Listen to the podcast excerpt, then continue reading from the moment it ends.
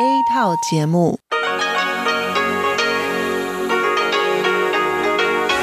ที่นี่สถานีวิทยุเรดิโอไต้หวันอินเตอร์เนชันแนลกลับมาฟังขณะ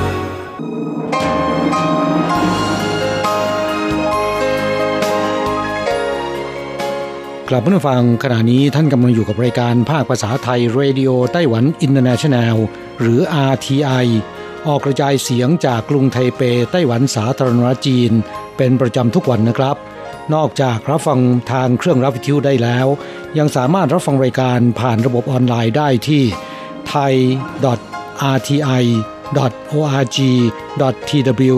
หรือที่ RTI Fanpage นะครับขอเชิญติดตามรับฟังรายการของเราได้ตั้งแต่บัดนี้เป็นต้นไป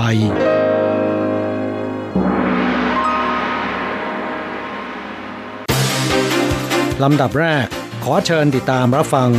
ข่าวประจำวันสวัสดีค่ะคุณผู้ฟังที่เคารพช่วงของข่าวประจำวันจากรายการเรดิโอไต้หวันอินเตอร์เนชันแนลประจำวันจันทร์ที่1กุมภาพันธ์พุทธศักราช2564สำหรับข่าวไต้หวันมีดิฉันกัญจยากฤษยาคมเป็นผู้รายงานค่ะหัวข้อข่าวมีดังนี้มอหยางหมิงและมอเจียวทงของไต้หวันควบรวมกันเป็นมหาวิทยาลัยหยางหมิงเจียวทงอย่างเป็นทางการแล้ว1 กุมภาพันธ์นี้ระบบขนส่งมวลชนไต้หวันทั้งหมดประกาศห้ามรับประทานอาหารขณะโดยสารยกเว้นดื่มน้ำกินยาและให้นมบุตรงดสัมผัสป้องกันโควิดสนามบินซงซานเตรียมใช้ระบบสแกนใบหน้าก่อนขึ้นเครื่องหลังตรุษจีนนี้สนามบินเถาหยวนเริ่มทดลองใช้เดือนตุลาคมวัคซีนไฟเซอร์ 100,000 กว่าโดสถึงไต้หวัน 4 กุมภาพันธ์นี้จริงหรือคาดเตรียมฉีดให้แพทย์พยาบาลโรงพยาบาลเถาหยวนก่อนกรมอุตุไต้หวันประกาศเตือนอุณหภูมิต่ำกว่า10องศาเซลเซียสใน13เมืองผู้เชี่ยวชาญชี้กลางวันและกลางคืนอุณหภูมิต่างกัน15องศาต่อไปเป็นรายละเอียดของข่าวค่ะมหาวิทยาลัยหยางหมิงและมหาวิทยาลัยเจียวทงซึ่งเป็นมหาวิทยาลัยแห่งชาติของไต้หวันทั้งสองแห่งได้ควบรวมกันเป็นมหาวิทยาลัยเดียวกันอย่างเป็นทางการแล้วในวันที่1กุมภาพันธ์นี้เป็นต้นไปโดยใช้ชื่อว่ามหาวิทยาลัยหยางหมิงเจียวทงหรือเรียกชื่อย่อว่าหยางหมิงเจียวต้าพิธีเปิดป้ายมหาวิทยาลัยอย่างเป็นทางการในวันที่1กุมภาพันธ์รองประธานาธิบดีไล่ชิงเต๋ออดีตรองประธานาธิบดีเฉินเจี้ยนเหรินและนายซือเจิ้นหลงผู้ก่อตั้งบริษัทคอมพิวเตอร์ชื่อดังอย่างเอเซอร์ในฐานะศิษย์เก่าของสถาบันเดินทางมาเข้าร่วมเป็นสักขีพยานในพิธีณมหาวิทยาลัยหยางหมิงเจียวทงวิทยาเขตหยางหมิงนายหลินฉีหงอธิการบดีคนแรกของมหาวิทยาลัยหยางหมิงเจียวทงกล่าวว่าในระยะแรกของการควบรวมมหาวิทยาลัยภารกิจเร่งด่วนคือการทำให้มหาวิทยาลัยใหม่เป็นที่รับรู้และให้การยอมรับจากประชาชนดังนั้นจึงจะเริ่มดำเนินโครงการ1ต้นร้อยผลวางแผนให้หลังจากควบรวมมหาวิทยาลัยภายใน100วันจะจัดทำโครงการระยะเวลาดำเนินการ3ปีสำหรับวิสัยทัศน์ของมหาวิทยาลัยภายในระยะเวลา10ปีเพื่อวางแผนรูปแบบแนวทางการเรียนการสอนรูปแบบใหม่กระแสเทคโนโลยีหน้าที่ความรับผิดชอบต่อสังคมของมหาวิทยาลัยเพลงประจำมหาวิทยาลัยและตราสัญลักษณ์ของมหาวิทยาลัยสุนทรียศาสตร์ภายในรั้วมหาวิทยาลัยและประเด็นอื่นๆขอเชิญชวนประชาชนร่วมกันระดมสมองเสนอความคิดเห็นทั้งนี้แต่เดิมมหาวิทยาลัยหยางหมิงเป็นสถาบันอุดมศึกษาที่มีชื่อเสียงด้านแพทยศาสตร์ส่วนมหาวิทยาลัยเจียวทงเป็นสถาบันอุดมศึกษาที่มีชื่อเสียงด้านวิศวกรรมศาสตร์ของไต้หวันข่าวต่อไปจากสถานการณ์การแพร่ระบาดของเชื้อไวรัสโควิด -19 เมื่อช่วงปลายปีที่แล้วในไต้หวันทำให้ระบบขนส่งมวลชนต้องออกมาตรการใหม่เพื่อป้องกันควบคุมโรคก่อนช่วงเทศกาลตรุษจีนทั้งรถไฟความเร็วสูงรถบัสประจำทางเรือและอากาศยานประกาศตั้งแต่วันที่1กุมภาพันธ์นี้เป็นต้นไปห้ามรับประทานอาหารทั้งหมดขณะโดยสารยกเว้นให้เฉพาะการดื่มน้ำรับประทานยาและให้นมบุตรฝ่าฝืนมีโทษปรับสูงสุด 15,000 เหรียญไต้หวันเจ้าหน้าที่การรถไฟไต้หวันระบุว่ากรณีที่จำเป็นต่อสุขภาพร่างกายเช่นการดื่มน้ำเพื่อรับประทานยาหรือผู้ที่เกิดภาวะน้ำตาลในเลือดต่ำสามารถผ่อนปรนให้ได้แต่จะต้องรีบสวมหน้ากากอนามัยทันทีที่รับประทานเสร็จมีประชาชนให้สัมภาษณ์แก่ผู้สื่อข่าวว่าตนเห็นด้วยว่าการป้องกันควบคุมโรคต้องมาก่อนเป็นลำดับแรกถึงแม้ว่าจะยุ่งยากลำบากมากขึ้นก็ตาม ถ้าหากเป็นกรณีเด็กทารกต้องการดื่มนมก็ควรจะมีการจัดเตรียมห้องให้นมบุตรไว้เป็นสัดส่วนโดยเฉพาะจะดีกว่าส่วนประชาชนอีกคนหนึ่งกล่าวว่าถึงจะไม่สะดวกแต่การป้องกันควบคุมโรคเป็นสิ่งที่สำคัญกว่า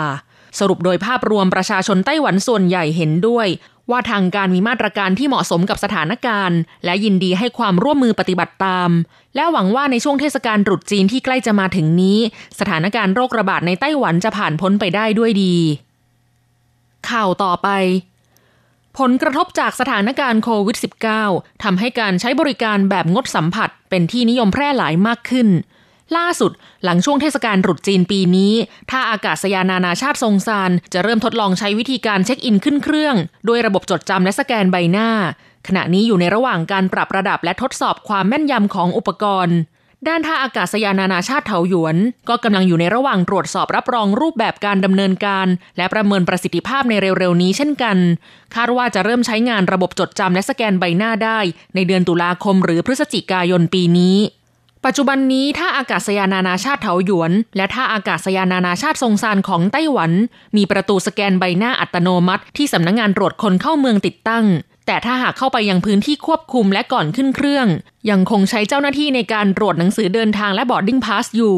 ดังนั้นเพื่อเป็นการยกระดับศักยภาพในการตรวจผู้โดยสารก่อนขึ้นเครื่องและในขณะเดียวกันยังถือเป็นมาตรการร่วมป้องกันควบคุมโรคเร็วๆนี้ท่าอากาศยานนานาชาติซงซานและท่าอากาศยานนานาชาติเถาหยวนทั้งสองแห่งจะเร่งผลักดันการให้บริการด้วยระบบจดจำและสแกนใบหน้าตลอดทุกขั้นตอนโดยใช้วิธีการทดลองก่อนผู้โดยสารมีความประสงค์ยินยอมใช้บริการจึงจะสามารถใช้งานได้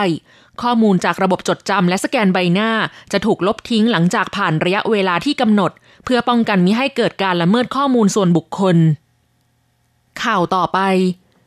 เมื่อไม่นานนี้สหภาพยุโรปประกาศห้ามส่งออกวัคซีนโควิด -19 ทำให้สังคมต่างให้ความสนใจว่าไต้หวันจะได้รับวัคซีนเมื่อใดสำนักข่าว UDN ซึ่งเป็นสำนักข่าวยักษ์ใหญ่ของไต้หวันรายงานเฉพาะกิจระบุว่าศูนย์บัญชาการควบคุมโรคติดต่อไต้หวันเปิดเผยว่าไต้หวันจะได้รับวัคซีนของไฟเซอร์จำนวนกว่า 100,000 โดสผ่านช่องทางความสัมพันธ์ระหว่างประเทศกับสหรัฐอเมริกาคาดว่าจะลำเลียงมาถึงไต้หวันในวันที่4กุมภาพันธ์นี้โดยสายการบินเอมิเรตส์กรมการบินพลเรือนจะจัดประชุมหารือเป็นการภายในในช่วงบ่ายวันที่1กุมภาพันธ์เพื่อหารือเรื่องคลังจัดเก็บระบบแช่แข็งและเทคโนโลยีในการจัดส่งด้านนายจวงเหรินเสียงโฆษกศูนย์บัญชาการควบคุมโรคติดต่อไต้หวันกล่าวว่าถ้ามีก็มาหากมีจริงๆจะประกาศให้ทราบโดยเร็วจากข้อมูลของสำนักข่าว UDN ยังระบุอีกว่าวัคซีนโควิด -19 ล็อตแรกของไต้หวันนี้มีจำนวนไม่มากเพียง 100,000 กว่าโดสเท่านั้นเป็นวัคซีนของบริษัทไฟเซอร์ห้องโดยสารของเครื่องบินได้ติดตั้งอุปกรณ์ระบบแช่แข็งเป็นพิเศษซึ่งวัคซีน 100,000 กว่าโดสนี้เจ้าหน้าที่แพทย์และพยาบาลจะเป็นกลุ่มที่ได้รับการฉีดวัคซีนก่อนเป็นลำดับแรกที่สำคัญคือเจ้าหน้าที่แพทย์และพยาบาลในพื้นที่เถาหยวนจากจำนวนแพทย์และพยาบาลทั้งสิ้น 650,000 คนขณะนี้วัคซีนที่ได้รับจึงมีไม่เพียงพอที่จะฉีดให้ได้ทั้งหมดข่าวต่อไปกรมอุตุนิยมวิทยาไต้หวันประกาศเตือนอุณหภูมิต่ำกว่า10องศาเซลเซียสใน13เมืองได้แก่นครเถาหยวนเทศบาลเมืองซินจูเหมียวลี่จางฮวาหนานโถหยินหลินเทศบาลเมืองเจียอี้นครไถหนานนครเกาสงฮวาเหลียนและจินเหมินจึงขอเตือนประชาชนโปรดระวังรักษาร่างกายให้อบอุ่น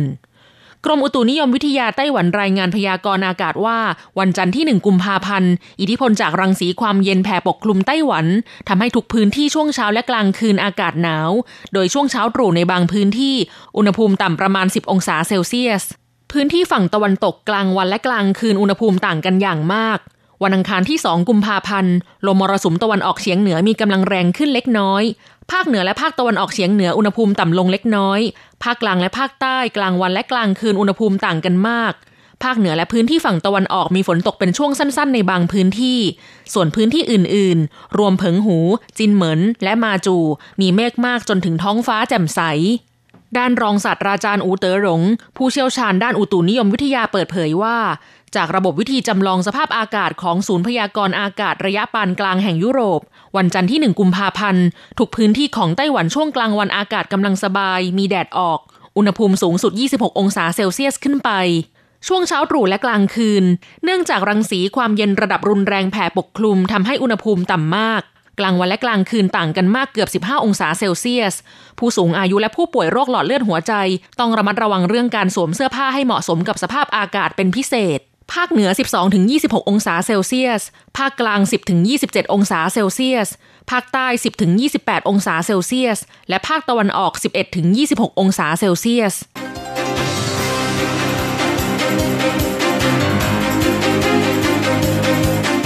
คุณผู้ฟังครับต่อไปเป็นข่าวต่างประเทศและข่าวประเทศไทย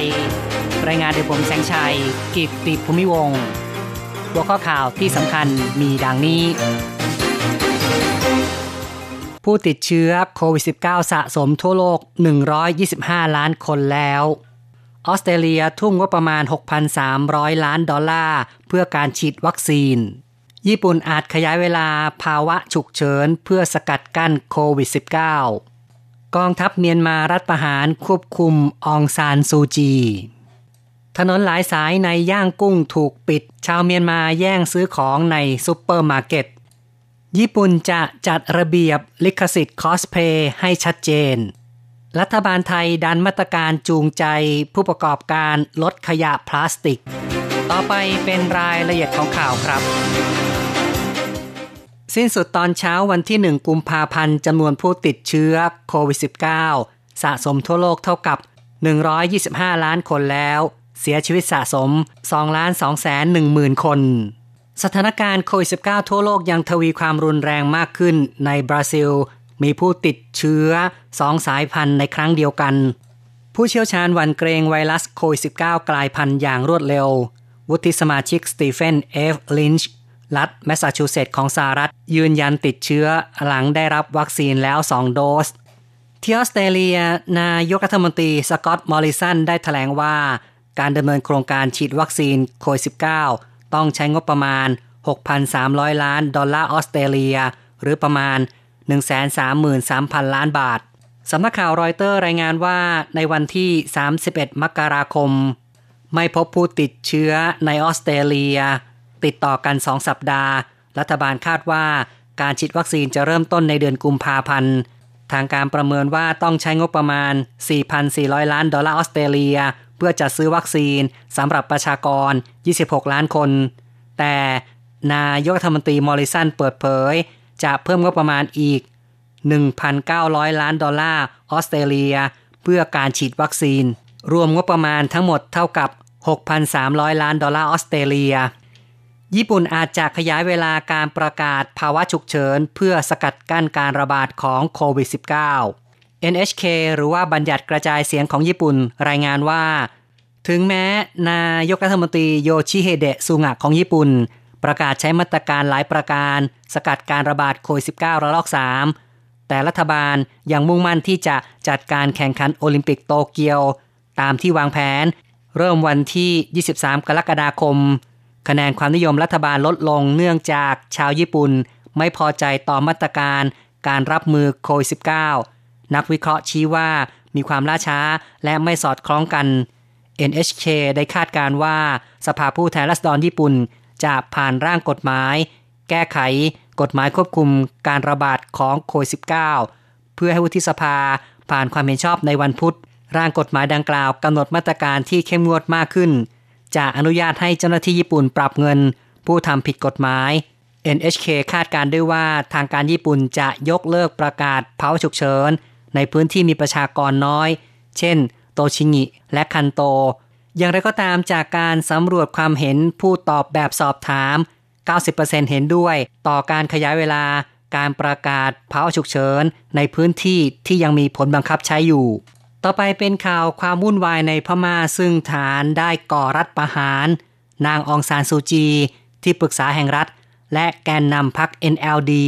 รวมถึงสมาชิกคนอื่นๆถูกควบคุมตัวในตอนเช้าตรู่วันที่1กุมภาพันธ์ในช่วงสัปดาห์ที่ผ่านมามีข่าวกองทัพเมียนมาเตรียมก่อรัฐประหารเนื่องจากไม่พอใจและไม่ยอมรับผลการเลือกตั้ง8พฤศจิกายนซึ่งพรรค NLD ชนะอย่างถล่มทลายแม้กองทัพเมียนมาจะออกแถลงการในวันเสาร์ลดกระแสข่าวที่ตึงเครียดโดยยืนยันว่ากองทัพจะเคารพรัฐธรรมนูญแต่ในวันที่1กุมภาพันธ์สำนักข่าวรอยเตอร์รายงานอ้างผู้เห็นเหตุการณ์ชี้ว่าทหารหลายสิบนาย ประจำการหน้าศาลาว่าการนครย่างกุ้งมีรถบรรทุกและรถตู้ทหารหลายคันจอดอยู่ผู้อาศัยอยู่ในนครย่างกุ้งเปิดเผยการเชื่อมต่ออินเทอร์เน็ตและบริการโทรศัพท์บางแห่งสะดุดในที่สุดการรัฐประหารเกิดขึ้นแล้วกองทัพเมียนมาประกาศสถานการณ์ฉุกเฉินเป็นเวลา1ปีมอบอำนาจให้พลเอกอาวุโสมินอ่องไลสถานีโทรทัศน์เมียวดีของกองทัพเมียนมาประกาศว่าการเคลื่อนไหวดังกล่าวมีความจำเป็นต่อการรักษาเสถียรภาพของประเทศและกล่าวหาว่า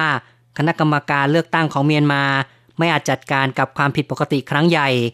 ในการเลือกตั้งเมื่อเดือนพฤศจิกายนที่ผ่านมานายอันโตนิโอ กูเตเลสเลขาธิการสหประชาชาติหรือว่า UN ได้ประณามอย่างรุนแรงต่อการควบคุมตัวองซานซูจีและแกนนำพลเรือนของเมียนมาทางด้านสหรัฐออสเตรเลียประณามการควบคุมตัวองซานซูจีเช่นกันเจนิเฟอร์ซากีโฆษกทำเนียบขาวสหรัฐคัดค้านความพยายามที่จะเปลี่ยนแปลงผลการเลือกตั้งหรือขัดขวางกระบวนการเปลี่ยนถ่ายประชาธิปไตยส่วนมาลิสเพนรัฐมนตรีต่างประเทศออสเตรเลียแถลงเรียกร้องกองทัพเคารพหลักนิติธรรมแก้ไขข้อพิพาทผ่านกลไกกฎหมายปล่อยตัวผู้นำพลเรือนทุกคนและผู้ที่ถูกควบคุมตัวอย่างไม่ถูกกฎหมายในทันทีทางด้านญี่ปุ่นเปิดเผยยังไม่มีแผนอพยพชาวญี่ปุ่นออกจากเมียนมาเจ้าหน้าที่กระทรวงการต่างประเทศของญี่ปุ่นแถลงจะติดตามสถานการณ์ซึ่งปัจจุบันมีชาวญี่ปุ่นอยู่ในเมียนมาประมาณ 3,500 คนสำนักข่าว CNA ของไต้หวันได้รายงานอ้างแหล่งข่าวนักธุรกิจชาวไต้หวันแซ่เจิงในนครย่างกุ้งเขาเปิดเผยว่าถนนหลายสายในนครย่างกุ้งถูกปิดลงเดินทางเข้าออกไม่ได้ไม่มีสัญญาณโทรศัพท์และอินเทอร์เน็ตไร้สายขณะนี้เชื่อมต่อได้แค่อินเทอร์เน็ตผ่านทางเคเบิลเท่านั้นและมีโอกาสที่จะถูกตัดสัญญาณได้ทุกเมื่อพนักงานของเขาไม่สามารถมาทำงานได้ครึ่งหนึ่งคาดว่าต้องปิดทำการเป็นเวลา3วันขณะนี้ธนาคารได้ปิดบริการเช่นกันกองทัพควบคุมอย่างเข้มงวดเนื่องจากเกรงว่าจะเกิดการรวมตัวของประชาชนเขากล่าวว่าสถานการณ์อาจทวีความรุนแรงมากขึ้นถึงขั้นจลาจลขณะนี้ประชาชนชาวเมียนมาพากันแย่งซื้อของในซุปเปอร์มาร์เก็ต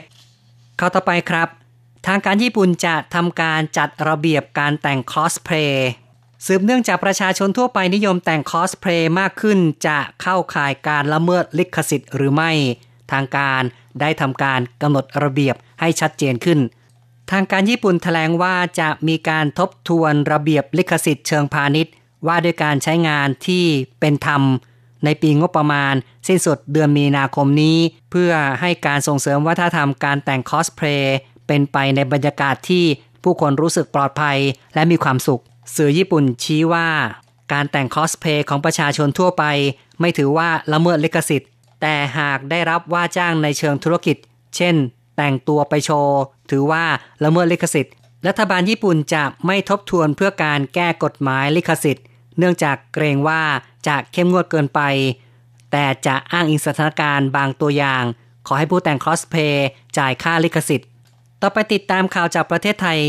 ทางการไทยดำเนินมาตรการจูงใจผู้ประกอบการลดขยะพลาสติกกระทรวงทรัพยากรธรรมชาติและสิ่งแวดล้อมของไทยหารือกับกระทรวงการคลังผลักดันมาตรการภาษีจูงใจผู้ประกอบการลดขยะพลาสติกเพื่อแก้ปัญหาสิ่งแวดล้อมกระทรวงทรัพยากรแถลงด้วยว่ามีเป้าหมายจะงดการนำเข้าเศษพลาสติกจากต่างประเทศให้ได้ภายในปี 2569จากเดิมตั้งเป้าจะงดนำเข้าภายในปี 2570 ซึ่งจะทำให้ขยะพลาสติกในประเทศได้รับการจัดการอย่างมีประสิทธิภาพมากขึ้นอีกข่าวหนึ่งครับ EEC ตั้งเป้าปี 2564 ยอดลงทุน 300,000 ล้านบาทขยายตัว 50% การประชุมคณะอนุกรรมการบริหารการพัฒนาเขตพัฒนาพิเศษภาคตะวันออกกบอ.หรือที่เรียกว่า EECกำหนดเป้าหมายปี 2564 การขอรับส่งเสริมการลงทุนใน EEC วงเงินรวม 300,000 ล้านบาทเพิ่มขึ้น 50% เทียบกับปี 2563 ซึ่งมีผู้ขอรับการส่งเสริมการลงทุน 28,000 ล้านบาทจำนวน 453 โครงการคิดเป็น 43% ของมูลค่าการขอรับส่งเสริมการลงทุนทั้งประเทศ คุณผู้ฟังครับต่อไปเป็นรายงานอัตราแลกเงินอ้างอิงตอนบ่ายของวันที่1กุมภาพันธ์2564โอนเงิน 10,000 บาทใช้ 9,580 เหรียญไต้หวันแลกซื้อเงินสด 10,000 บาทใช้ 9,930 เหรียญไต้หวันและโอนเงิน1เหรียญสหรัฐใช้ 28.05 เหรียญไต้หวันข่าวจาก RTI จบลงแล้วครับ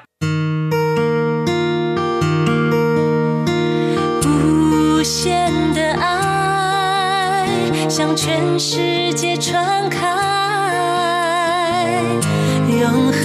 的关怀来自台湾之音 RTI 大家来唱大家来唱蹦蹦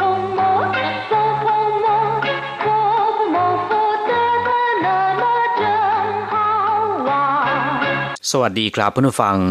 พบกันในวันนี้เราจะมาเรียนวิทยาลัยภาษาจีนทางอากาศภาคเรียนที่2บทที่18ของแบบเรียนชั้นต้นบทที่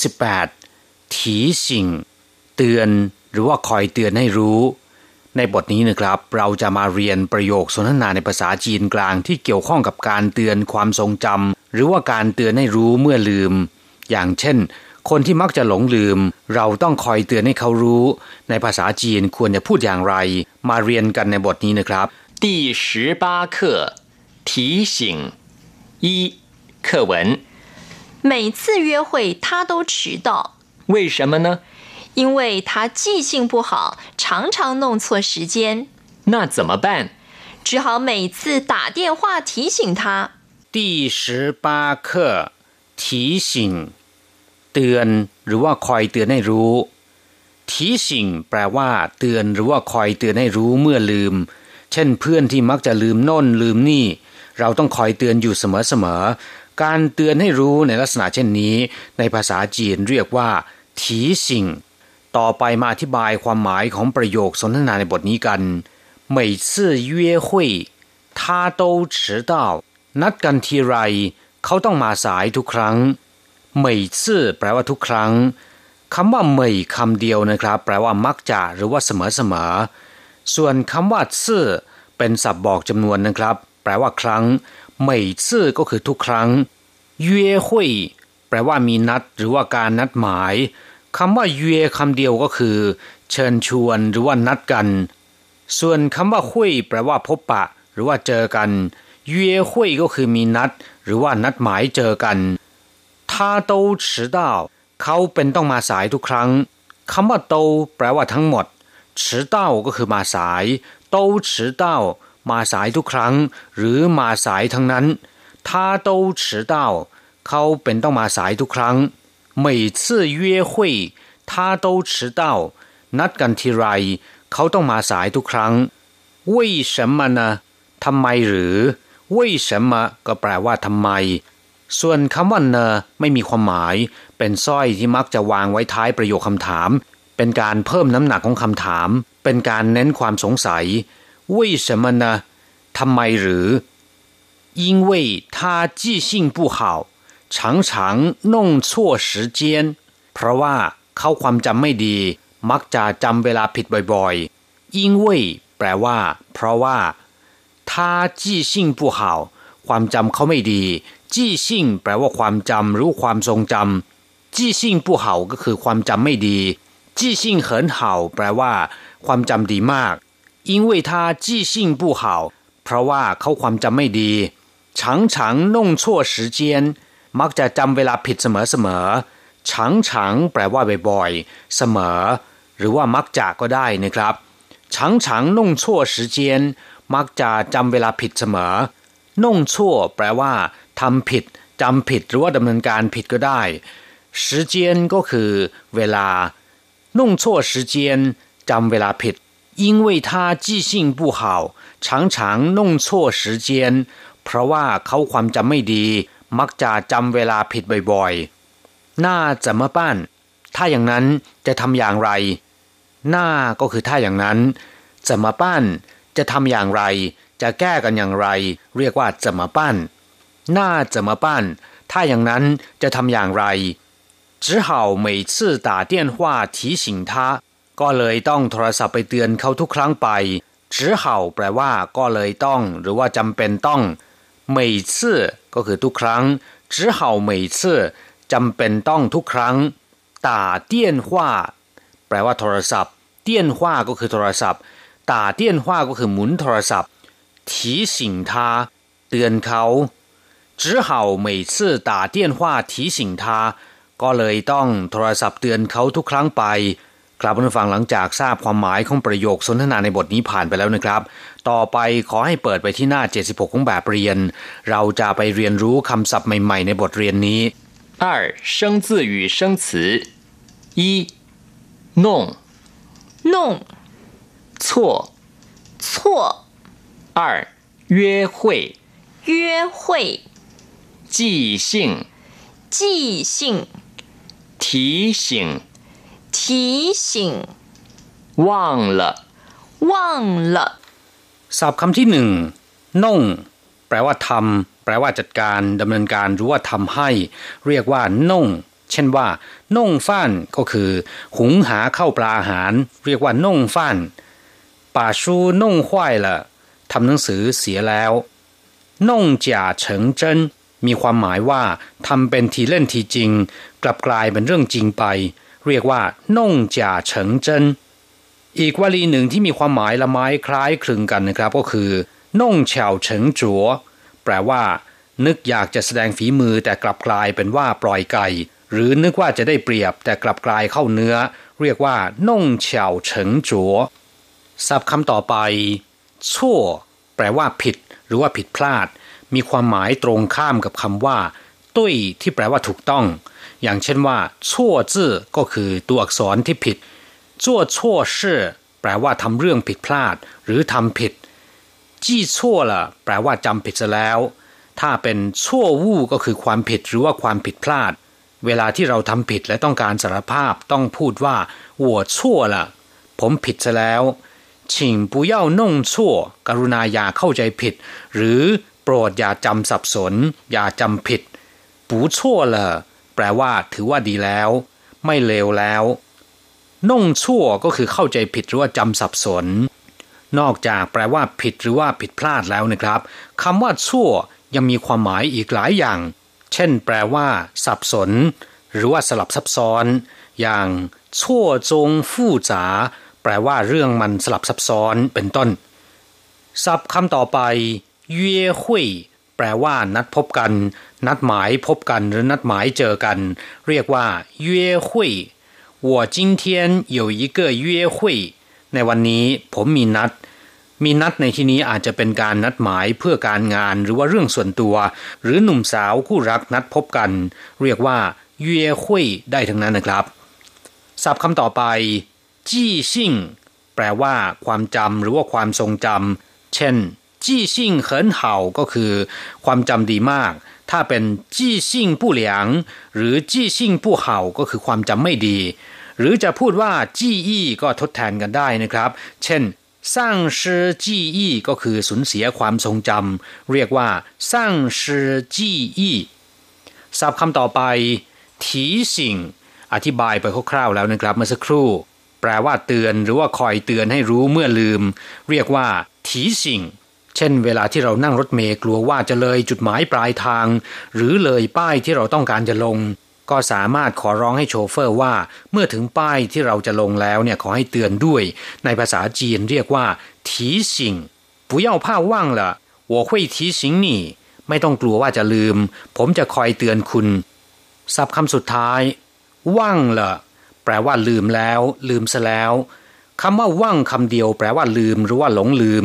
เช่นว่างเอินฟู่ยี่แปลว่าเป็นคนที่ลืมบุญคุณหรือว่าคนเนรคุณหรือจะแปลเป็นคนอกตัญญูก็ได้นะครับเต๋อยี่ว่างฉิงแปลว่าดีอกดีใจจนเหลิงครับเพื่อนฟังหลังจากที่เรียนภาษาจีนผ่านไปแล้วนะครับขอให้นำไปหัดพูดบ่อยๆเราจะกลับมาพบกันใหม่ในบทเรียนหน้าสวัสดีครับ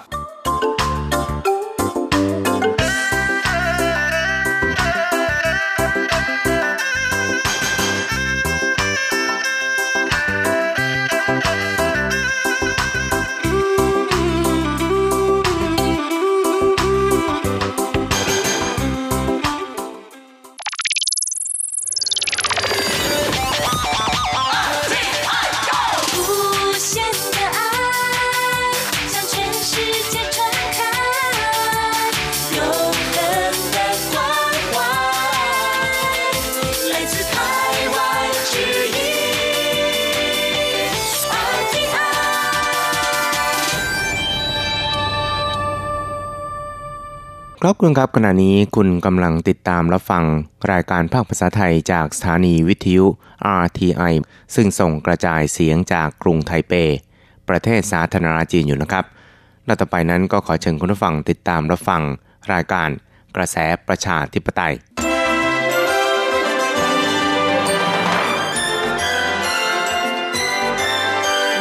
กระแสประชาธิปไตยประชาธิปไตยนำเราสู่ความหวังขอต้อนรับคุณผู้ฟังสู่กระแสประชาธิปไตยโดยกฤษณัยสายประภาส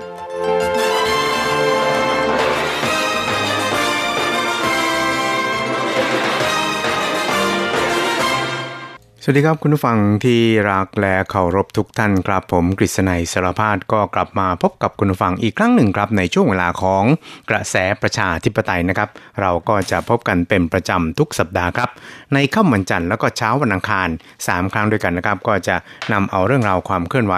ที่น่าสนใจทางด้านการเมืองในไต้หวันและบนช่องแคบไต้หวันตลอดจนในส่วนต่างๆของโลกที่มีส่วนเกี่ยวข้องกับไต้หวันสาธารณรัฐจีนมาเล่าสู่ให้กับคุณผู้ฟังได้เราฟังกันนะครับครับเรื่องแรกที่เราจะมาคุยกันในวันนี้นะครับก็เป็นเรื่องราวเกี่ยวกับในช่วงสัปดาห์ที่ผ่านมาซึ่งก็อาจจะกล่าวได้ว่าเป็นการเปลี่ยนยุคสมัยของผู้นำอภิมหาอำนาจอย่างพญาอินทรีหรือสหรัฐอเมริกานะครับนั่นก็คือนายโจไบเดนประธานาธิบดีคนใหม่ของสหรัฐนั้นก็ได้สาบานตนเข้ารับตำแหน่งอย่างเป็นทางการไปแล้วนะครับแล้วก็เรียกได้ว่าเป็นการเปลี่ยนยุคสมัยแล้วก็เป็นการหักมุมชนิดที่เรียกว่า90องศาก็ว่าได้นะครับเพราะว่านโยบายต่างๆของนายไบเดนกับนายทรัมป์นะครับก็อาจจะแตกต่างกันราวฟ้ากับดินนะครับยกตัวอย่างง่ายๆก็คือเมื่อวันที่20นะครับก็เป็นวันแรกที่นายโจไบเดนเนี่ยเข้ารับตำแหน่งผู้นำสหรัฐเนี่ยนะครับก็ได้ลงนามในคำสั่งถึง10 กว่าฉบับนะครับแล้วก็ในจำนวนนี้เนี่ยก็มีหลายคำสั่งเลยทีเดียวนะครับที่ไม่ได้เป็นไปตามแนวนโยบายของอดีตประธานาธิบดีโดนัลด์ทรัมป์นะครับและอาจจะกล่าวได้ว่าเป็นการสวนทางกันก็ว่าได้นะครับยกตัวอย่างเช่นการกลับเข้าไปร่วมในองค์กรหรือว่าข้อตกลงเกี่ยวกับการเปลี่ยนแปลงของสภาพอากาศนะครับที่อดีตประธานาธิบดีทรัมป์นั้นได้ถอนตัวออกมานะครับแล้วก็ยังมีในส่วนของการถอนตัวออกจากองค์การอนามัยโลกของ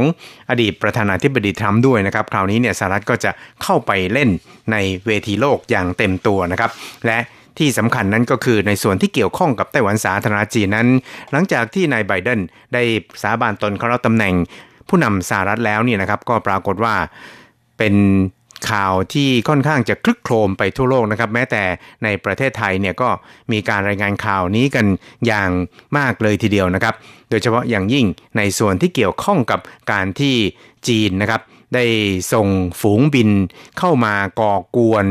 เขตแสดงตนของไต้หวันนะครับโดยเฉพาะอย่างยิ่งในวันที่23แล้วก็24นี่นะครับส่งฝูงบินเป็นเครื่องบินขับไล่ซึ่งเมื่อก่อนนี้นะครับก็อาจจะเป็นแค่เครื่องบินแบบประเภทที่เรียกว่าเป็นเครื่องบินขนส่งเครื่องบินต่อต้านเรือดำน้ำหรือว่าเครื่องบินทิ้งระเบิดในทำนองนี้นะครับแต่ว่าคราวนี้เนี่ยส่งถึงเครื่องบิน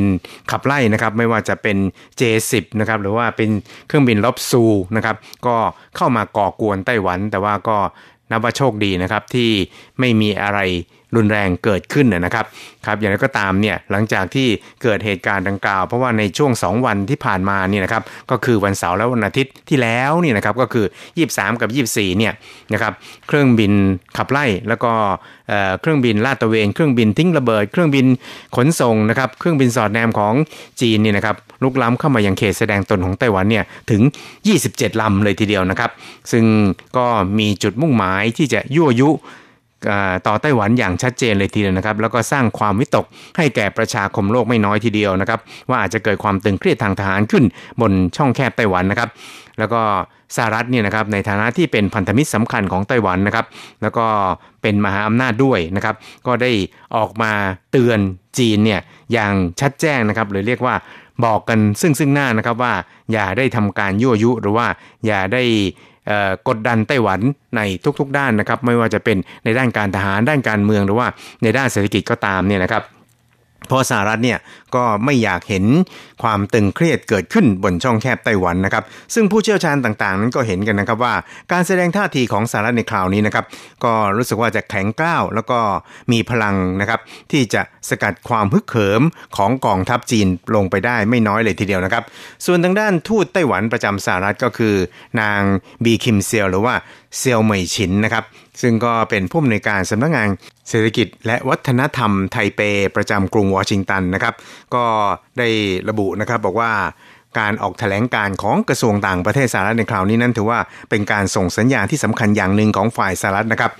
ครับคุณผู้ชมครับฝูงเครื่องบินจีนที่ลุกล้ำไต้หวันนั้นก็ประกอบไปด้วยเครื่องบินต่อต้านเรือดำน้ำเครื่องบินสอดแนม Y8 นะครับแล้วก็เครื่องบินลบซู30 J16 แล้วก็ J10 นะครับซึ่งก็ลุกล้ำเขตแสดงตนทางฝั่งตะวันตกเฉียงใต้อย่างที่เคยเกิดขึ้นในช่วงที่ผ่านมานะครับโดยกระทรวงกลาโหมของไต้หวันนั้นก็ได้ย้ำครับว่าได้มีการเตรียมพร้อมรับมือแล้วก็ส่งเครื่องบินรบนานาชนิดของไต้หวันขึ้นสกัดนะครับแล้วก็ประกาศเตือนให้ออกจากเขตน่านฟ้าของไต้หวันโดยทันทีพร้อมทั้งสั่งขีปนาวุธต่อต้านอากาศยานนะครับจับพิกัดของฝูงเครื่องบินจีนอย่างใกล้ชิดด้วยนะครับเพื่อป้องกันไม่ให้เกิดการลักลั่นขึ้นครับทางด้านกระทรวงต่างประเทศของไต้หวันสาธารณจีนนั้นก็ได้แสดงความขอบคุณต่อสหรัฐที่ได้ตอกย้ำจุดยืนที่จะสร้างเสรีภาพและความมั่นคงรวมทั้งสันติภาพในอินโดแปซิฟิกครับแล้วก็ย้ำว่าเป็นการแสดงให้เห็นว่าทุกพรรคทุกฝ่ายของสหรัฐนั้นต่างสนับสนุนไต้หวันอย่างชนิดที่ว่า 100% ก็ว่าได้ครับและนอกจากนี้นะครับสหรัฐก็ยังได้ส่งเรือบรรทุกเครื่องบินรบรูสเวลต์เข้ามายังทะเลจีนใต้ด้วยนะครับเพื่อย้ำจุดยืนเกี่ยวกับการเดินเรือโดยเสรีในทะเลจีนใต้พร้อมทั้งสร้างความมั่นใจให้แก่พันธมิตรของสหรัฐในภูมิภาคนี้ในขณะที่เรือรบของจีนนะครับก็ได้มีการรวมตัวกันที่ท่าเรือซานยาที่เกาะไหหลำของจีนนะครับแล้วก็เตรียมการฝึกซ้อมในทะเลจีนใต้ก็ทำให้สถานการณ์การเผชิญหน้ากันระหว่างสองอภิมหาอำนาจคือจีนกับสหรัฐนี่นะครับในทะเลจีนใต้นั้นก็คุกรุ่นมากยิ่งขึ้นอย่างเห็นได้ชัดทีเดียวนะครับแต่ก็บอกชัดว่าสหรัฐนั้นสนับสนุนไต้หวันอย่างไม่ต้องสงสัยครับ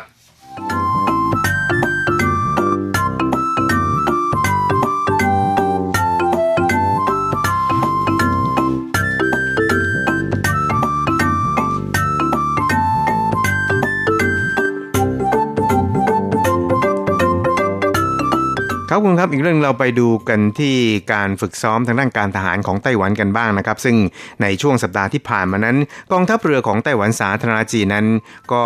ได้จัดการฝึกซ้อมเพื่อต่อต้านการยกพลขึ้นบกนะครับพร้อมกันนี้เนี่ยก็ได้เปิดตัวเรือจู่โจมขนาดเบานะครับแล้วก็มีความคล่องตัวที่ตั้งชื่อว่า M109 นะครับทั้งนี้เนี่ยเรือดังกล่าวนี่นะครับก็ถือว่าเป็นเรือจู่โจมที่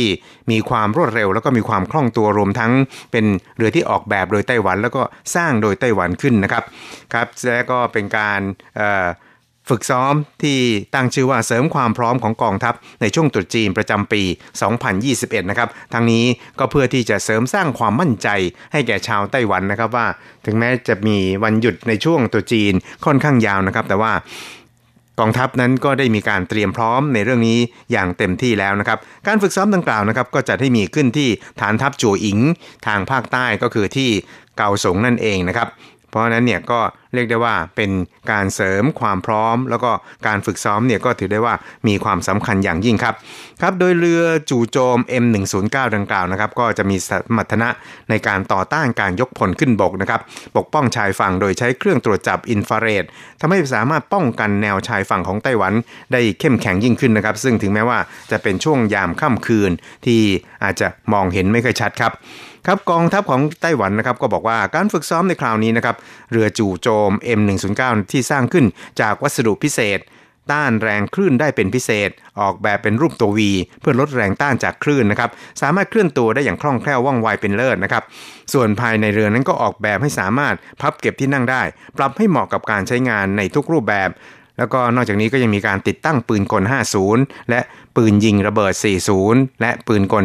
74ฝึกซ้อมทางด้านช่วยเหลือการอับปางฝึกซ้อมวางทุ่นระเบิดน้ำแล้วก็ทำลายทุ่นระเบิดน้ำตลอดไปจนถึงต่อต้านการจู่โจมนะครับครับภารกิจหลักของเรือจู่โจม M109 ดังกล่าวนี่นะครับก็คือการลาดตระเวนเพื่อปกป้องท่าเรือของไต้หวันฝึกซ้อม การรักษาความปลอดภัยให้แก่เส้นทางเดินเรือแล้วก็กำจัดสิ่งกีดขวางในเส้นทางเดินเรือนะครับเพื่อเปิดทางให้กับเรือยกพลขึ้นบกสามารถที่จะยกพลขึ้นบกได้เมื่อมีการเตรียมพร้อมยกระดับขึ้นนะครับก็จะรับผิดชอบเตรียมพร้อมห่างจากชายฝั่งประมาณ3ไมล์ทะเลครับแล้วก็เคลื่อนไหวได้อย่างคล่องตัวสอดแนมแทรกซึมต่อต้านการบุกยึดเรือแล้วก็เตรียมพร้อมเพื่อป้องกันท่าเรือของไต้หวันได้อย่างมีประสิทธิภาพเลยทีเดียวครับ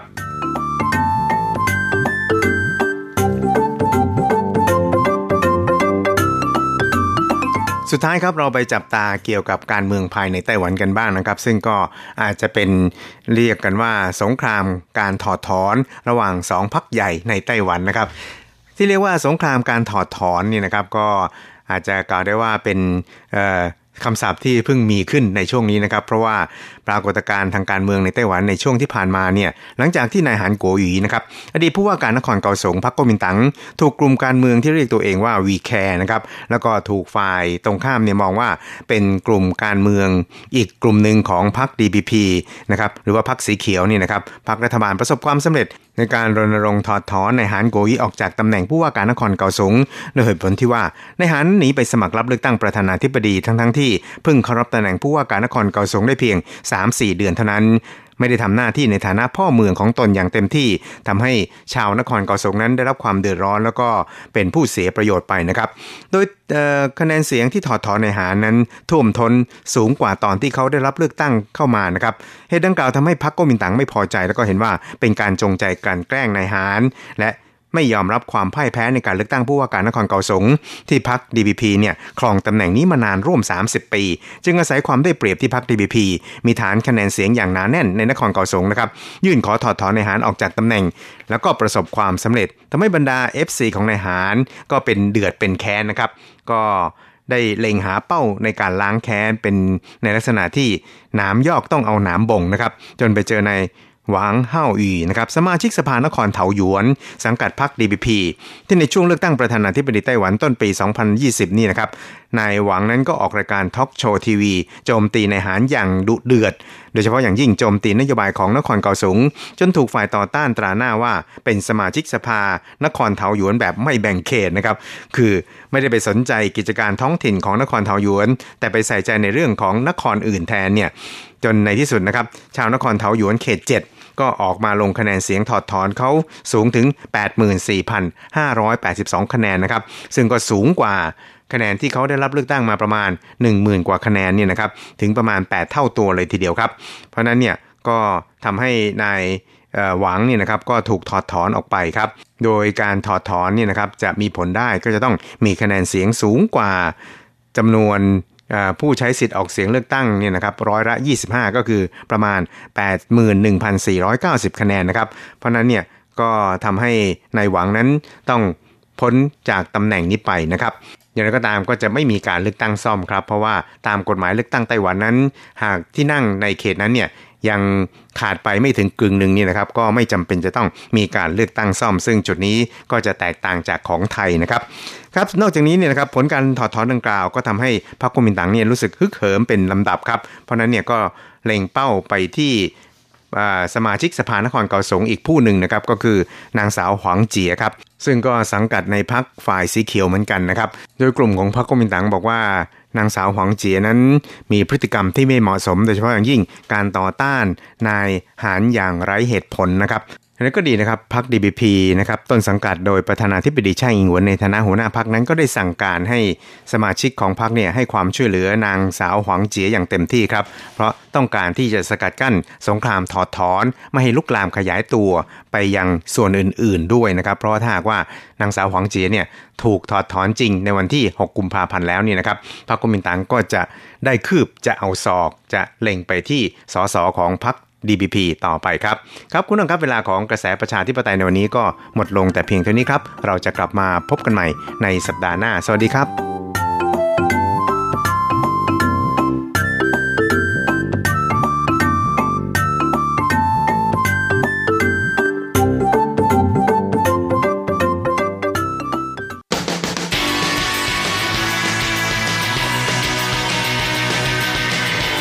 บมองปัจจุบันโลกปัจจุบันเปลี่ยนแปลงตลอดเวลา ทุกอย่างไม่หยุดอยู่กับที่ย้อนอดีตย้อนดูเรื่องราววัฒนธรรมความคิดความเป็นอยู่ของผู้คนในอดีตมองปัจจุบันย้อนอดีตดำเนินรายการโดยแสงชัยกิตติภูมิวงศ์รจรัตน์ยนต์สุวรรณ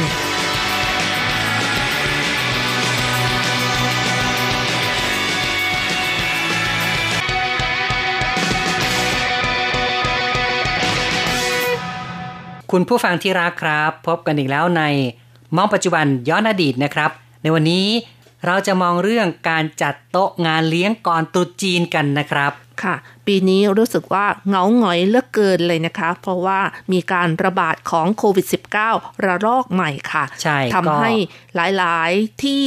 สถานที่ราชการบริษัทห้างร้านต่างๆนะคะต้องยกเลิกการจัดงานเวยหยากันค่ะครับก็เวยหยาหมายถึงการ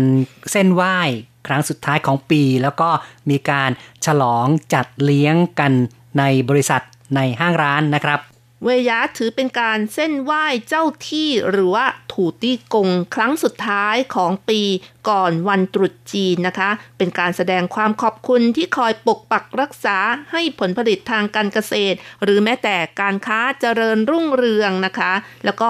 ในสมัยก่อนนี่หลังจากเส้นไหว้เสร็จก็จะเอาของที่เส้นไหว้นี้ล่ะมาเลี้ยงพนักงานที่ทำงานเหนื่อยมาทั้งปีด้วยค่ะครับก็หลังจากเส้นไหว้ถูตี้กงเสร็จแล้วอาหารเหล่านั้นก็จะนำมาเลี้ยงฉลองนะครับในหมู่พนักงานของบริษัทนะครับแต่ว่าปัจจุบันนี้ส่วนใหญ่บรรดานายจ้างหรือว่าห้างร้านต่างๆที่จะเลี้ยงลูกน้องก็จะไปเลี้ยงกันที่ภัตตาคารหรือว่าร้านอาหารกันนะคะหรือไม่ก็เชิญพ่อครัวมาจัดงานเลี้ยงที่โรงงานเลยก็มีนะคะบางบริษัทที่ใหญ่ๆหน่อยก็มีการจัดแสดงมีรายการดนตรีมีการให้พนักงานจับฉลากได้รางวัลของขวัญมากมายมีทั้งรางวัลเงินสดแล้วก็ของมีค่าทั้งหลายแต่ว่าบรรยากาศในปีนี้รู้สึกว่าซบเซาจริงๆเลยนะคะเงียบเหงาลงทันทีเลยหลังจากมีการระบาดของโควิด -19 ผู้คนก็ไม่ค่อยกล้าที่จะรวมตัวรวมกลุ่มกันนะครับบริษัทดังๆบริษัทใหญ่ๆหลายแห่งทีเดียวยกเลิกการจัดเวยหยาหรือว่าการจัดเลี้ยงฉลองตรุษจีนนี้แต่ก็หันไปทำการแสดงบนออนไลน์แทนนะครับคือมีกิจกรรมการแสดงหรือว่าการจับฉลากเนี่ยก็อาจจะมีการถ่ายทอดทางออนไลน์ผ่านทางอินเทอร์เน็ตแทนแล้วก็จะมีการแจกเงินสดให้แก่ลูกน้องพนักงานเนี่ยนะครับไป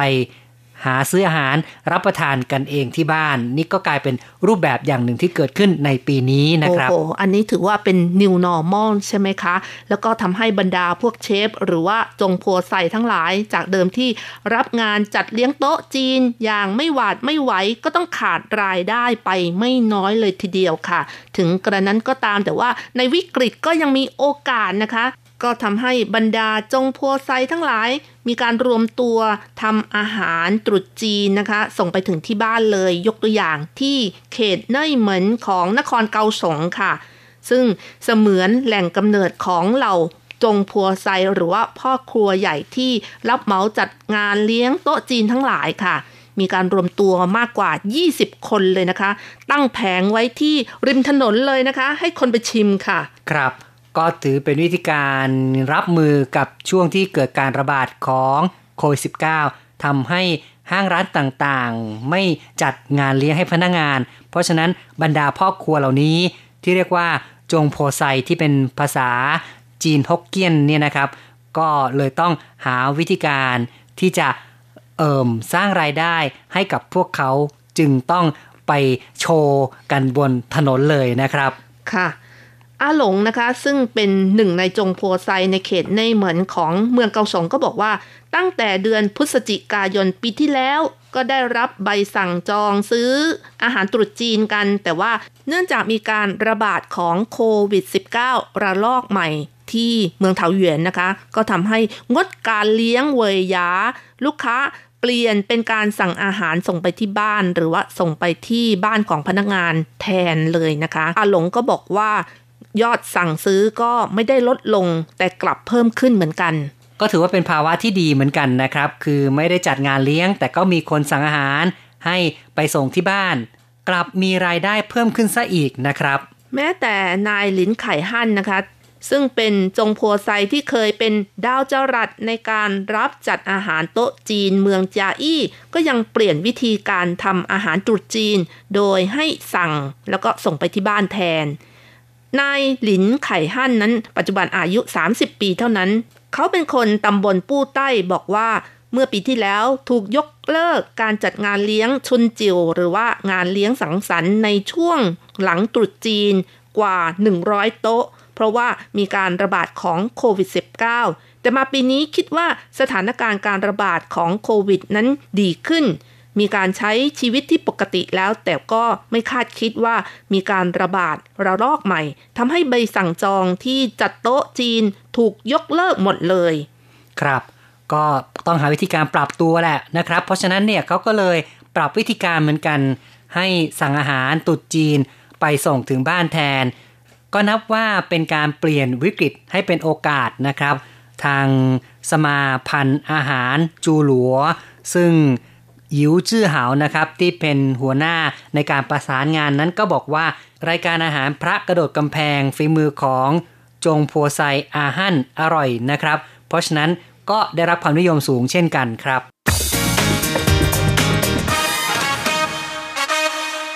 คุณผู้ฟังครับนี่ก็เป็นสภาพของบรรดาพ่อครัวที่จัดงานเลี้ยงทำอาหารนอกสถานที่ต้องเจอกับภาวะการระบาดของโควิด -19 แต่พวกเขาก็พยายามปรับตัวหาวิธีการที่จะสร้างรายได้แล้วก็หาวิธีการที่จะทำให้อาชีพของพวกเขาเนี่ยยังคงดำรงคงอยู่ต่อไปนะครับค่ะเมื่อกี้เราได้พูดถึงพระกระโดดกำแพงใช่ไหมคะก็เป็นอาหารยอดฮิตที่คนชอบกินในช่วงของงานเลี้ยงตรุษจีนทั้งหลายนะคะไม่ว่าจะเป็นเวยาหรือว่าตอนตรุษจีนค่ะใช่นะครับซึ่งคุณผู้ฟังทราบหรือเปล่าว่าที่มาของพระกระโดดกำแพงนั้นเป็นอย่างไรเราก็มาย้อนฟังเรื่องราวในอดีตกันนะครับค่ะก็มีการเล่าว่าองค์ชาย14แห่งราชวงศ์ชิงนี้ก็รู้ตัวว่าถูกองค์ชาย4วางแผนชิงอำนาจก็ทำให้พระองค์บรรทมไม่หลับเสวยอาหารไม่ได้ผู้ปรุงอาหารในราชสำนักจึงเปิดตำราระดมสุดยอดอาหารเพื่อนำไปถวายบำรุงกำลังวังชาของฮ่องเต้อาหารชนิดนี้ต้องใช้กระบวนการตุ๋นถึง18ชั่วโมงเลยทีเดียวค่ะครับก็เป็นสูตรพิเศษเนาะนะครับตุ๋นถึง18ชั่วโมงเลยนะครับเนี่ยแล้วก็ทันทีที่พระองค์เปิดฝาโถใส่อาหารกลิ่นหอมของอาหารฮ่องเต้ก็โชยออกสู่นอกพระราชวังนะคะไปเข้าจมูกของหลวงจีนวัดเซ้าหลินพอดีเลยหลวงจีนนี่เลยตะบะแตกนะคะทนไม่ได้ก็ได้ใช้วิชาตัวเบากระโดดข้ามกำแพงมาเอ่ยปากขอชิมอาหารสุดนี้จึงได้ตั้งชื่อว่าพระกระโดดกำแพงหรือภาษาจีนเรียกว่าโฝเที่ยวเฉียงตั้งแต่นั้นเป็นต้นมานี่ก็เป็นตำนานเนาะไม่ทราบเหมือนกันว่าเป็นเรื่องจริงหรือว่าเป็นเรื่องที่แต่งขึ้นมานะครับแต่ก็แม้อ้างถึงองค์ชาย14ของราชวงศ์ชิงเลยทีเดียวล่ะแต่ก็มีการเล่าอีกแบบหนึ่งนะคะเป็นเรื่องของพระจีนกำลังออกบิณฑบาตอยู่แต่ไม่มีใครใส่บาตรเลยพระก็หิวมากจนเกิดอาการตาลายจนกระทั่งเดินผ่านบ้านหลังหนึ่งกำลังปรุงอาหารอยู่กลิ่นของอาหารหอมเข้าจมูกพระท่านก็เลยกระโดดข้ามรั้วบ้านเข้ามาก็คือตำนานที่มาของสุดยอดอาหารฮ่องเต้นี้นะคะครับก็เป็นนั้นว่าเป็นการกระโดดกำแพงแต่ว่ากระโดดเพื่อเข้าไปในบ้านของคนที่ปรุงอาหารเพราะว่านะครับหิวนะคะอันนี้ใช่อาหารนี้อาจจะวิเศษอะไรนักหนาเนาะนะครับเขาก็บอกว่ามีส่วนประกอบที่มากมายเหลือเกินถ้าเป็นสูตรพิเศษที่เป็นราคาแพงๆนะคะก็ต้องประกอบไปด้วยหูฉลามปลิงทะเลกระเพาะปลาสดรังนกเป๋าฮื้ออะไรอย่างนี้เป็นต้นแม้แต่หูฉลามนี่ก็เป็นเกรดที่แพงที่สุดโอ้เนาะนะครับเพราะฉะนั้นก็คือเป็นของสารพัดอย่างที่ชาวจีนชอบแล้วก็เชื่อกันว่าสามารถที่จะบำรุงสุขภาพบำรุงร่างกายได้อย่างดีเลิศเลยนะครับการเลือกสรรส่วนผสมหรือว่าวัตถุดิบที่จะมาทำเนี่ย ก็คือต้องนำเอาสิ่งที่ดีที่สุดนะครับหูฉลามนี่ก็ไม่ใช่ว่าเอาเส้นฝอยๆมานะครับแต่ว่าจะต้องใช้ครีบหรือว่าหูของฉลามเสือเส้นใหญ่นะครับอย่างกับว่าแท่งไม้จิ้มฟันเลยนะครับแล้วก็เรียกว่าเป็นราชาแห่งหูฉลามแต่เดี๋ยวนี้นี่ก็หูฉลามก็ราคาแพงมากขึ้นแล้วก็มีปริมาณน้อยลงเรื่อยๆก็คงจะไม่หาแบบคงจะหาแบบเป็นแผ่นๆใหญ่ๆก็คงจะไม่ค่อยได้เท่าไหร่ก็มักจะเป็นเส้นๆฝอยๆมากกว่าล่ะนะครับค่ะพูดถึงอาหารพระกระโดดกำแพงนี่ในไต้หวันก็ถือว่ามีราคาที่แตกต่างกันมากเลยทีเดียวนะคะอย่างในเซเว่นหรือว่าร้านสะดวกซื้อก็มีขายนะคะราคาเป็นร้อยก็มีภัตตาคารก็ขายตั้งแต่เป็นพันขึ้นไปจนเป็นหมื่นก็ยังมีนะคะก็ขึ้นอยู่กับวัสดุหรือว่าวัตถุดิบที่นำมาตุนนั่นเองค่ะแล้วก็ขึ้นอยู่กับฝีมือของจงพัวไซครับก็คือพ่อครัวที่เป็นผู้ปรุงอาหารนั้นนะครับซึ่งถ้าพูดถึงเรื่องของจงโพไซอย่างที่เราบอกกันว่าที่เขตในเหมือนของนครเกาสงนั้นกล่าวได้ว่าเป็นแหล่งกำเนิดของบรรดาพ่อครัวหรือว่าจงโพไซเหล่านี้เป็นพ่อครัวที่รับเหมาจัดเลี้ยงโต๊ะจีนอยู่ทางภาคใต้ของไต้หวันจนได้รับฉายาว่าเป็นถิ่นของพ่อครัวเทวดาหรือซือเสินนะครับคือเป็นเซียนทางด้านอาหารการกินนะครับค่ะจริงๆแล้วคำว่าจงพัวไซก็มาจากภาพยนตร์เรื่องหนึ่งนะคะภาพยนตร์ตลกยอดฮิตของไต้หวันในปี 2013 นะคะที่นำมาฉายกันแล้วก็ได้หยิบยกเอาวัฒนธรรมการจัดงานเลี้ยงโต๊ะจีนอยู่ที่กลางแจ้งด้วยนะคะซึ่งถือเป็นเอกลักษณ์ของคนไต้หวันในสมัยก่อนจนถึงปัจจุบันก็ยังมีอยู่นะคะแล้วก็อาหารก็เลิศนะคะปรากฏอยู่ในเรื่องนะคะมีทั้งไก่ตุ๋นตะภาพน้ำอะไรหลายๆอย่างเลยนะคะก็ทำให้จงพัวไซของเมืองไนเหมินเนี่ยก็ดังขึ้นมานะคะครับก็คือจากภาพยนตร์นั่นเองทำให้คนรู้จักจงพัวไซของไนเหมินนครเกาสงกันอย่างมากมายนะครับแล้วก็สาเหตุที่เขตในเหมือนของนครเกาสงนะคะที่กลายมาเป็นแหล่งกำเนิดของจงพัวไซหรือว่าพ่อครัวที่จัดงานเลี้ยงโต๊ะจีนทั้งหลายนะคะก็เพราะว่าสภาพสิ่งแวดล้อมที่ไม่ค่อยอำนวยต่อการเพาะปลูกขาดทรัพยากรต่างๆนะคะก็ทำให้ผู้คนที่นี่ต้องมีการปรับเปลี่ยนวิธีการทำมาหากินโดยการทำธุรกิจจัดงานเลี้ยงโต๊ะจีนแล้วทำให้ในเวลาต่อมาอาชีพนี้นะคะก็ได้ฝังรากลึกกลายเป็นอีกหนึ่งหนทางหนึ่งของการเลี้ยงชีพของชาวไนเหมินจำนวนไม่น้อยครับก็คือว่าแต่ก่อนนี้ชาวไนเหมินก็ทำการเกษตรนะครับมีทั้งการเลี้ยงสุกรหรือว่าปลูกพืชผลต่างๆแต่ว่าต่อมาเนี่ยเศรษฐกิจก็คงจะไม่ดีก็เลยต้องหันเหไปทำอาชีพเป็นพ่อครัวกันด้วยค่ะที่เลี้ยงสุกรต้องเลิกไปเพราะว่าในปี 1997 นะคะเกิดการระบาดอย่างรุนแรงของโรคปากและเท้าเปื่อยในสุกรทำให้